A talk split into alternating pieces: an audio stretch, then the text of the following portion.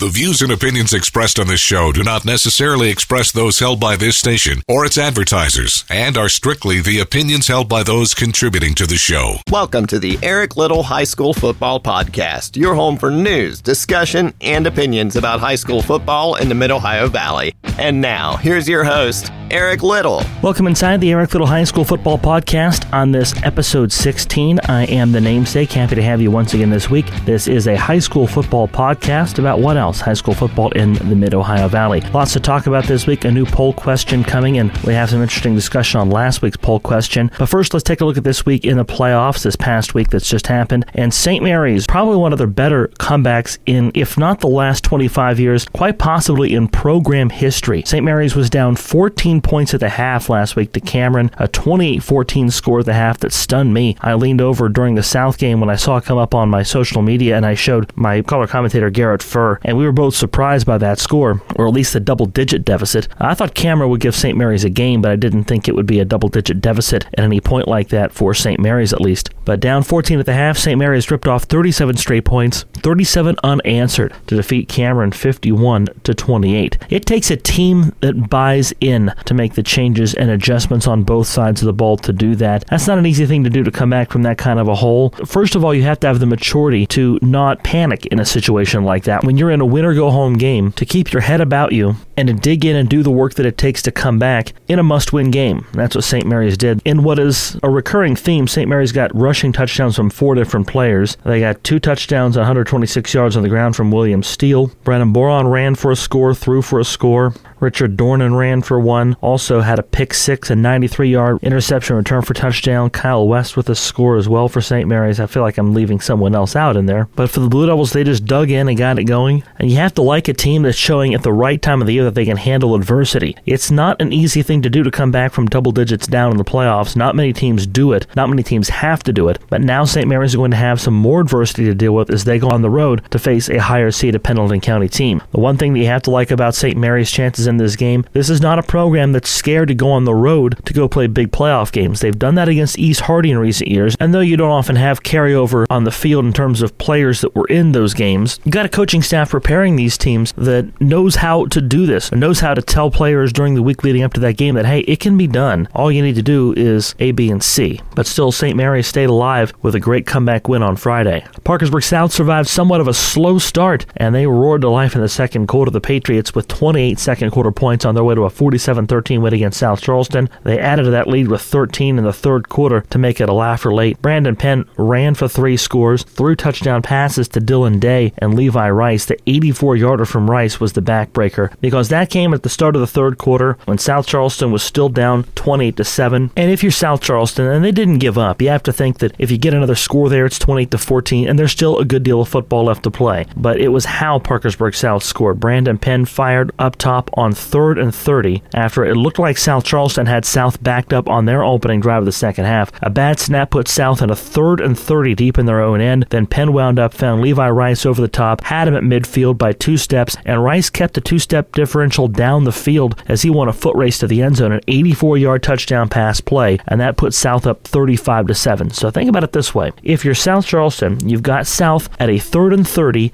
down early in the third quarter by just twenty-one points. I say just, but all things considered, at twenty-one points, that's still a score where if you do force a team to punt out of the end zone, like South Charleston was about to, then maybe something happens, a bad snap, you get a punt block, and you're falling up for a touchdown. A number of things could happen in that situation, or at the very least, you might get the ball back in decent field position. So you have to like your chances of getting back into the game, or at least getting the door cracked open a little wider when you've got South backed up on a third and thirty. They not only convert the third and thirty, they score on the third and thirty. And all of a sudden, your twenty point deficit is now a twenty-eight point deficit, but it's how it came to be a twenty-eight point deficit that made that so insurmountable. Not that South Charleston rolled over after that, they put up a touchdown late. They just didn't seem to have quite the spark and quite the life, and how could they? You really can't blame them at that point. That's a defense for Parkersburg South that put together five sacks. They had twelve tackles for loss in the game, two interceptions, one from Penn and another from Cyrus Traw, a freshman who was targeted a lot in the South Charleston passing game. But Penn threw a couple of nicest balls on offense he's thrown all season long. He is developing as a quarterback, and in the last few youth games this season, he has made a couple of the nicest throws we've seen him make ever as a quarterback. South has also outgained every opponent, so they get it done with a stingy defense. They get it done on offense. If it's not one guy, they've got a few different guys that can produce for Parkersburg South, with Penn being the cog, Penn being the guy they have to have, at least as a distributor, if not as a distributor and a producer. Meanwhile, South Charleston's Romeo Dunham did not appear to be one hundred percent healthy in the game. He came off the field limping early, tweaked his ankle, may have been a re-aggravation of an older injury, but either way, Dunham wasn't at one hundred percent by the time the night ended and appeared to be a decoy by and large by the end of the game. It was not a factor for South Charleston against Parkersburg South. So South moves on. They'll play Musselman this week. Speaking of the Appleman, P H S gave them a run for their money before they were one and done this year in a forty-eight to twenty-nine loss to Musselman. They went somewhat more one-dimensional than they had been in a long time, with Braden Mason out and quarterback Michael Owen out. Starting quarterback Bryson Singer, he did get his share of pass attempts in. He was eight of twenty-one throwing the ball, but Singer got it done with his legs. two hundred seventy-two rushing yards for Singer alone. The Big Reds racked up four hundred twenty-five yards of offense, so it wasn't a bad run for them.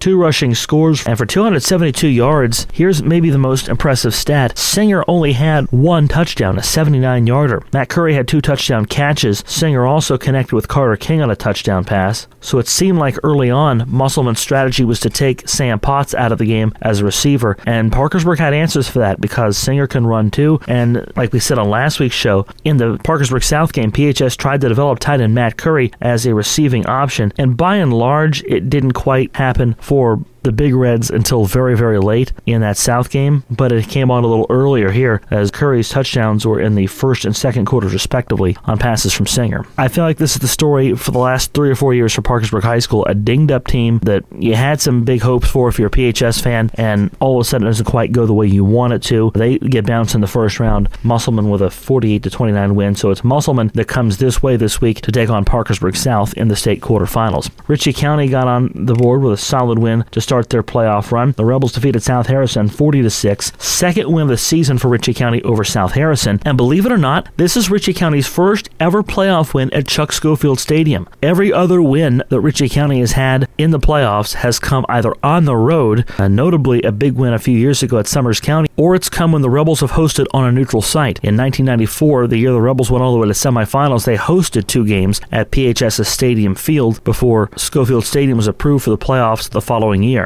Either that or they just elected to play at Stadium Field for whatever reason. And it's also Ritchie County's first ten-win season since nineteen ninety-four. We've been talking about this for a little while, either privately or on our other programs or even on this show. Ritchie County is in some rare air. These are some heights this program has not hit in a while, and this is a team that we've seen for a long time out is capable of doing bigger things. And unlike P H S, where they had their injuries that ended the seasons of a lot of the productive players, look at Braden Mason, for instance, Ritchie County weathered injuries to Gus Morrison and Garrett Owens midseason, got Morrison back for the regular season finale, got Owens back this past week. And though he didn't do a lot, he carried the ball thirteen times, and I believe it was forty-six yards he finished up with. You're still able to work him back in a game where you You can afford to give him some carries and let him kind of feel things out before you have a game where you really need him, and that might be this week against Wheeling Central. Now with this win for Ritchie County, they go on to the quarterfinals. They now must adjust to daytime and a struggling, injured Wheeling Central team. Wheeling Central scored in the last minute of their game against Tulsa. To answer a Tulsa score, they come away with a thirteen to twelve win in one of the state's most talked about Class A games this week. That's a Central team that, from all accounts I've heard, battling injuries, nearly beaten by Tulsa,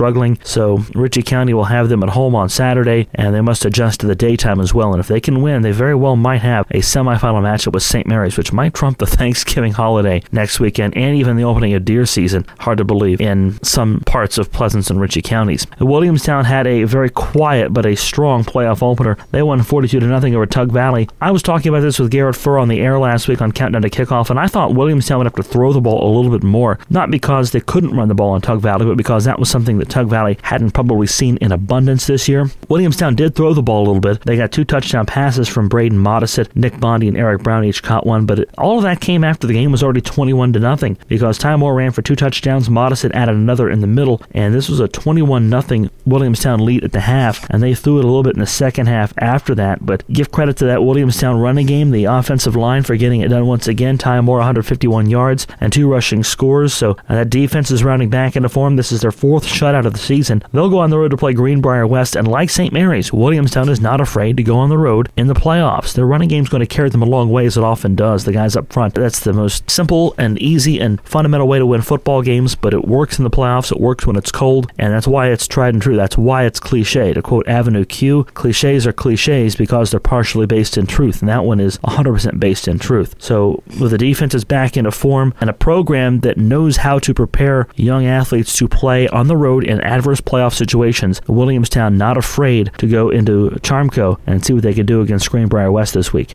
Stay connected with us on Facebook. Like our page, the Eric Little High School Football Podcast. While you're there, answer our weekly poll question and feel free to share your comments or questions. Eric will get to those on a future edition of the show. Let's take a look at last week's poll question. We asked you, which of these two Class A non-playoff participants do you think would have been more likely to have won a first-round playoff game this year had they qualified, and why? Either Parkersburg Catholic or Tyler Consolidated. Which of these two Class A non-playoff participants do you think would have been more likely to have won a first-round playoff game this year? They qualified, and why? I was, to be honest, quite surprised by the results of this poll. twenty-four votes in the poll, and seventy-one percent of the vote went to Tyler Consolidated, twenty-nine percent went to Parkersburg Catholic. I'll read the responses, and then I'll chime in. Craig Dutton says, I really like this question. Well, I do too, Craig. That's why I put it in there. Kidding, Craig. They're so very evenly matched. I voted Tyler Consolidated because it's the team I've seen this season, and yes, they did get better as the season progressed, especially defensively. Both teams, I feel, have been suspect at times because each team's performance from week to week varied. Not the same team showed up on certain matchups. That's very true. Parkersburg Catholic falls right in line with Tyler Consolidated as a potential playoff team, though, considering how tough each team's schedules were this season. And you're right, Craig. We talked about that on the show. Both of these teams lost four games, all of them to playoff participants this season. And a couple of those cases, they were the same playoff participants. Kevin Hartleroad, Craig's partner on W X C R, says, I have to agree with Craig here, having watched Tyler all year and not having the opportunity to see Parkersburg Catholic. It's too bad these schools don't have each other on the schedule. That is a great point, Kevin. I think Parkersburg Catholic and Tyler Consolidated would be a fun matchup, to be quite honest. From my vantage point, Tyler has the edge in overall talent, or maybe I should say team speed, with Mark Rucker, Gage Huffman, and Jaden Helmick, to name a few. I'll give you that. I don't know about talent, but definitely speed with those three. When looking at results against the common opponents, the results are very similar, with Tyler having the edge in scoring, mainly because of the seventy-four against Calhoun County. The one edge that Tyler really has in this is that they have had the track record of putting up more points, although Parkersburg Catholic hit in the sixties in their final game against Webster County this year. Tyler hit seventy twice.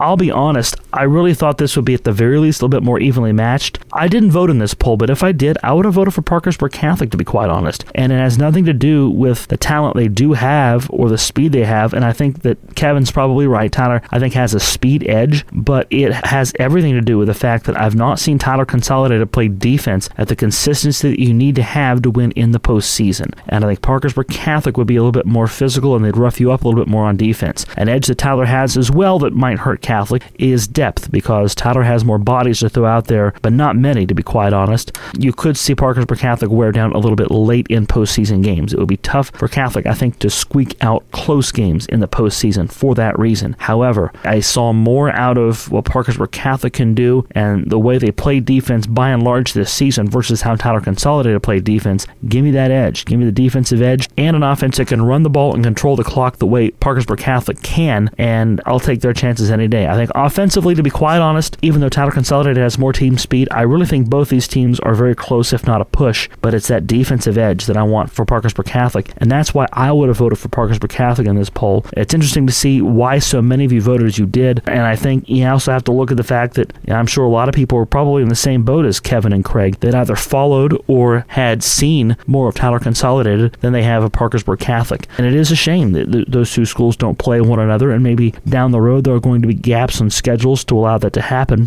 I think that could be a very fun matchup. Would have been a fun matchup this year, to be quite honest, but we didn't get that. I want to thank Craig and Kevin for answering that question, and I want to thank uh, the twenty-four of you who uh, voted in the poll, and we have another great poll coming for you this week. This week's poll, and you can go ahead and vote on this now. Should West Virginia utilize neutral sites for some or all of the football playoffs, and why? Yes or no? Should West Virginia use neutral sites for some or all of the football playoffs, and why? And I'll be honest, this, I'll go ahead and throw this out there. I probably should put it in the post, but I'm going to throw this out there. I don't mean the Super Six. I don't mean the state championships. I mean every other round leading up to that. We'll probably talk about this more in depth next week, but Ohio does go to neutral sites after the first round. You can only host one home playoff game, and you can paint the field up as you want. You can do all the normal things you could do at a home game, but you only get one. Then you go on the road and play neutral site games in the postseason. Uh, that's just how one state does it. There are other states that do entirely neutral sites, so there's a lot to consider here when it comes to this, so think about that. We'll put that in next week's poll, and we'll get some interesting discussion on that, I'm sure.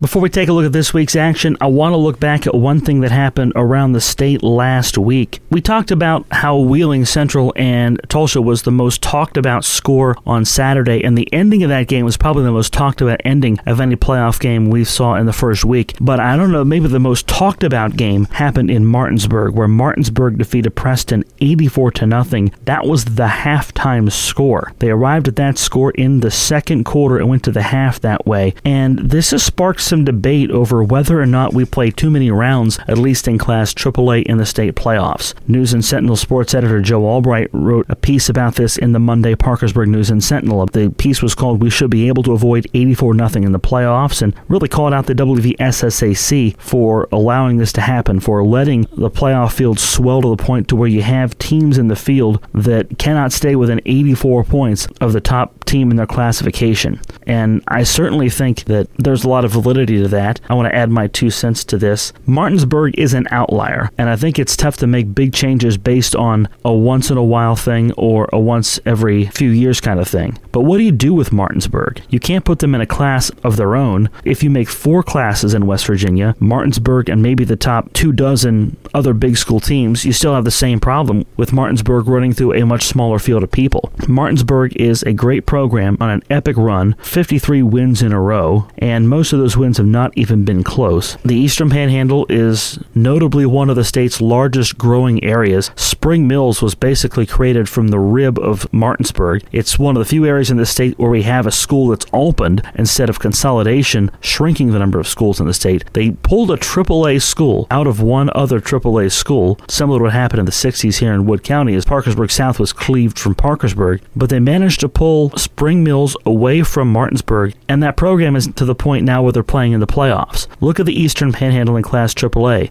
The Eastern Panhandle puts teams like Martinsburg, Hedgesville, Spring Mills, Musselman in the playoffs. And these are growing areas, and these are areas where there's a lot of football talent, and they've got good teams out there. And if you haven't taken notice of that, you definitely should. But I want to go back to this, because I think the main point that people were making when they were talking out against eighty-four nothing is that it's cruel and it's unfair. Is it cruel? Yeah, it, no one wants to lose eighty-four nothing. I was talking on Saturday with my college broadcast partner Jake Bunner, and I was reading him some of the scores, and I read that one, and I said, what do you even say if you're losing eighty-four nothing at the half? And I gave him what I would give, what I would do. I would go in with some semblance of a, it's not about, you know, the score on the scoreboard, it's about how you finish, about how you hold your head at the end of the day. I think that's the best that I got to do. This is your last game, go out and play for pride, something like that, but still there's no adequate speech for this. Do we see it coming? In some regards, yes. Preston has not been a good program over the years. This might be a one and done into the playoffs for them, because they won four games over teams with a combined record of seven and thirty-three, and they picked off really one decent opponent this season, and that's what put them in there. They have an upset win over University twenty to nineteen that not a lot of people expected them to get. Though University was just a three-win team this year, apparently that was enough to help them get into the playoffs. Preston lost five games in a row this season. At one point in late October, they were one and five and still wound up in the playoffs by winning three three of the last four games. So if you want to look at that as an argument to where this class in triple A is too bloated, the playoff field is too bloated, yeah, fine. I, I, I certainly get that. But I will say this. For one, I read Dave Walker, the head coach of the Martinsburg Bulldogs, say something along the extent of, you can't account for defensive and special team scores. And you're right. You really can't. If you recover a fumble in the end zone, you recover a fumble in the end zone. I'm hard-pressed to think that you're going to see guys running over the line of scrimmage and falling down on offense. I don't like that kind of stuff when it happens in football either, when teams are punting on second down and or whatever and playing in ways that are, are antithetical to the game of football or to any athletic contest at that point. That doesn't do anything to advance kids' morale, sense of self-esteem, psyche, nothing like that. I know an eighty-four point loss doesn't either, but at least you'll have completed a game at that point, or, or some semblance of a contest. I think the bigger culprit here is the the fact that the W V S S A C allowed Class triple A, or any class for that matter, to diminish below thirty teams. And I know that we're running out of schools in this state, and people want to make four classes, and in basketball that might make sense, but in football there's no place for it, to be honest. In basketball, when you allow teams to pick and choose if they want to play up, and many of them will when that starts here next season, then I think you're going to have four solid classes and some competitive championships in those classes. But in football,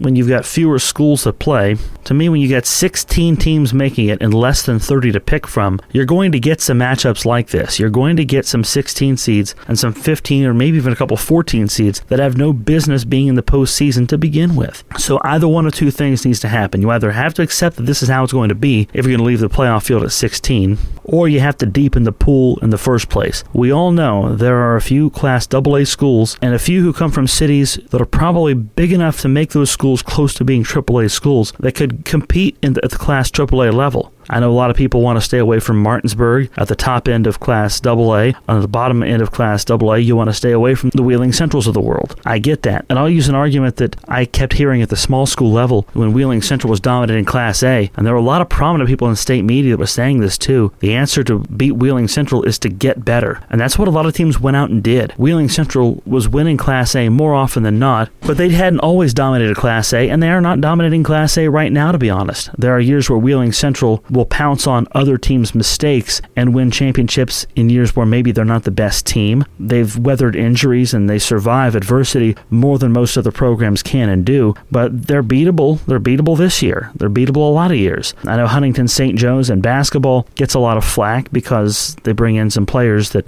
are Division One athletes, and multiple Division One athletes on a Class A schedule, you're going to win a lot of games that way. But by and large, in many of these sports where you are competitive and you can still stay competitive, the answer is quite simply just to get better. And I'm not saying it would happen overnight for Preston, but if Preston wants to not lose by eighty-four points to Martinsburg, get better and do better next year. Let that be your driving motivation. We're in a culture that gets obsessed with participation trophies and, and handing out participation trophies, and I feel like we're split fifty-fifty in a lot of this. There's people that either want to see that completely go away, or you want to see tough contests no matter how tough it is, and nothing done to level the playing field. And I think it's another example of how in our society today sometimes there's not a lot of account for nuance. This is somewhat of a nuanced situation. I think some things can be done to level the playing field, notably deep in that triple A pool, and we're going to get there soon. We're going to have reclassification soon, and I would hope that the pool's not going to stand at twenty-eight football playing teams in Class triple A, because we've seen now what happens when that pool is allowed to diminish to that level. But I think sometimes the situation is what it is. Let's be honest, there are a lot of teams a lot higher up the bracket than number sixteen that wouldn't do much better against Martinsburg than when Preston did. So it's a tough situation. You know, how do, how do you account for the fact that one team is vastly better, one coach and Dave Walker has a lot more to draw from and has put together a good program, for one. There's just not a lot of ways to account for that other than to have everybody else in the state rise to that level the best they can and get better. There are things that you can do. It's not easy work to do. It's not overnight work, but dynasties eventually end. They eventually come crumbling down, and somebody has to be waiting in the wings, and there is opportunity when that happens. I'm not saying with Martinsburg it's going to happen anytime soon, but their run will be done one day too, and then what? And then someone else will rise up and take their spot at top Class triple A. So I think any calls to reduce the field in Class triple A are premature. This is a short-term problem that can be given a long-term fix, but it's not reducing the playoff field. Last year in one of these episodes I asked, is it better to make the field as a sixteen seed and have the experience of playing the playoffs than to not make it at all? And the majority of the people polled said, yes, it was better to make the field and get your clock cleaned in the first round, if that's what it meant, as opposed to not going at all, because you get another week around your teammates. You get another week of practice. There are things you do to prepare for next season with that week. You got some momentum going into next season. You can print some t-shirts. The school can make a little bit of money. Hard to stop labeling the ways where it's at least a good thing. You've got that school spirit and some morale over a playoff appearance for one more week. For some teams, just getting into that field of sixteen is the accomplishment accomplishment itself after a long season. Regardless of getting their clocks cleaned, I will say this, those young men from Preston will have a story to tell the rest of their lives, and probably will tell it the rest of their lives, and they'll learn from the experience. Uh, they'll learn from the experience that life isn't always fair, and that sometimes in life, it's about how you handle a situation and not the end result or the outcome of that situation. That's what makes you a winner off the football field. You only play high school sports for a short amount of time, and you're in training at that age to learn how how to be good, productive adults. And people that can work with other people and cooperate with other people. And sometimes that means being in some bad situations and learning how to handle yourself and handle adversity in those bad situations. Those are the true winners. The true winners, to me, are not necessarily the people who go out and put up a ton of points on the scoreboard and have the best record at the end of the season or the end of the day. To me, the winners are anybody that can handle adversity and rise up and overcome. And hopefully that's what Preston does. Hopefully they learn the positive lessons in this. And hopefully they don't get too beaten down by a loss that, I'll be honest, will beat down some people. But if they hang in there, I think the life lessons that they can take from this are much greater than any football win might ever be.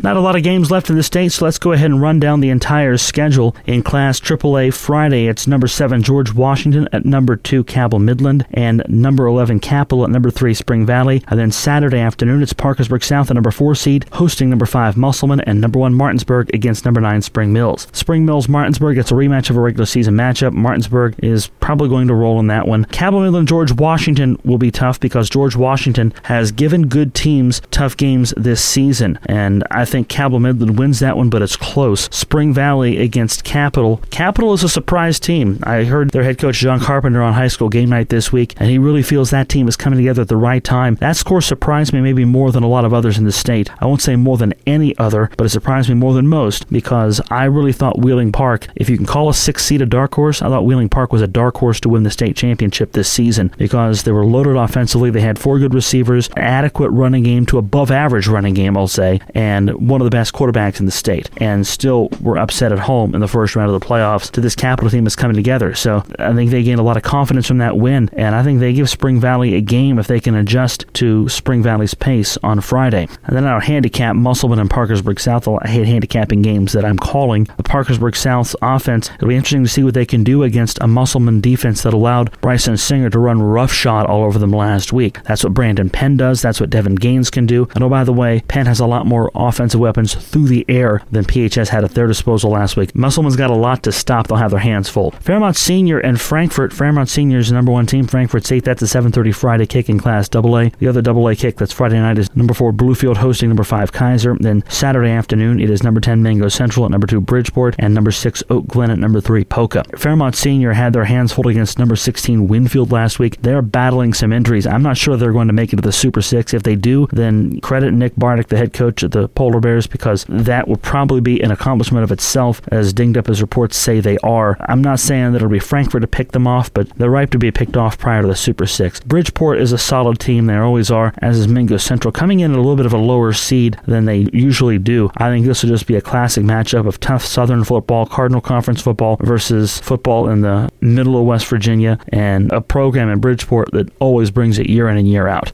Kaiser making the long trip to Bluefield. Kaiser gets stuck with so many long trips in the playoffs, partially because of who they draw and partially because of where they are. Then making that trip to Bluefield, not going to be an easy night at Mitchell Stadium. They'll have their hands full. We'll see what happens with Kaiser. The one that's perhaps most intriguing in Class double A is number six Oak Glen against number three Poca. Oak Glen's probably fought that whole battle all year of, so they're good, but they haven't played anybody. Well, now they're going to get a shot against number three Poca in a quarterfinal matchup. And I said it last week, either on this show or on Countdown to Kickoff, I firmly believe that to win a state championship or even to get to a state championship, you have to beat somebody good. You're going to beat somebody good to get there, and And for Oak Glen, the time is now or never. In Class A, Friday night game, there's only one. Number five, Williamstown at number four, Greenbrier West. The Saturday afternoon games, one thirty kicks. Number one, Doddridge County against number eight, East Hardy. Number two, Ritchie County hosting number ten, Wheeling Central. And number six, Saint Mary's at number three, Pendleton County. I think Doddridge County rolls again this week. It's going to take a much better offense than what East Hardy will have to test that defense. I'm looking to that possibility of a matchup with Williamstown in the semifinals. Williamstown will not be afraid to go into Charmco and uh, do their best against Greenbrier West, a team that I'm not sure has really been tested this year the way Williamstown has, so that's going to be what makes that battle interesting. Saint Mary's against Pendleton County. Which Pendleton County team will we see? Will we see the one that Parkersburg Catholic could have beat on a neutral field, or the one that lost thirty-five nothing to Moorfield, or will we see the team that turned things around two weeks later and flipped the script on Moorfield and knocked them out of the playoffs? And for Saint Mary's, their veteran leadership is going to have to step up and keep their poise and uh, their running game at a high level on the road in the semifinals. finals. Basically, if they win, they could be coming right back home, essentially, one way or another, because if Saint Mary's wins, they're not going to have to go very far the rest of the way. If they win, they're looking at a semifinal either at home against Wheeling Central or in Ellenboro, so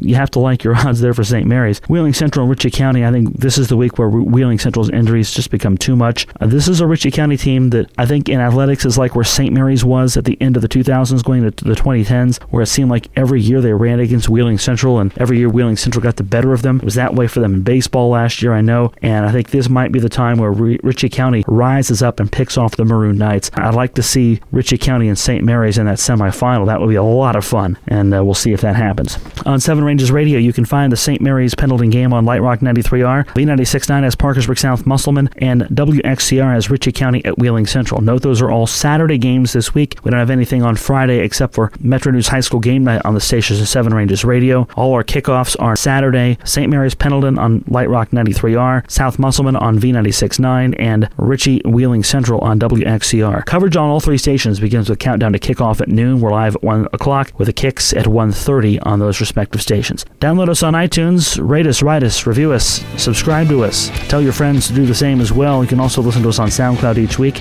We'll come back next week and talk more. It's the semifinal episode of the Eric Little High School Football Podcast, so lots of reactions to poll questions and reactions to things that happened last week in the state, and it should be a fun one with plenty to talk about. Until then, my name is Eric Little. Thank you for joining us once again this week, and enjoy the games, everybody. This has been the Eric Little High School Football Podcast. Don't forget to like us on Facebook and vote in our weekly poll. Come back next week for another new episode, and thanks for listening.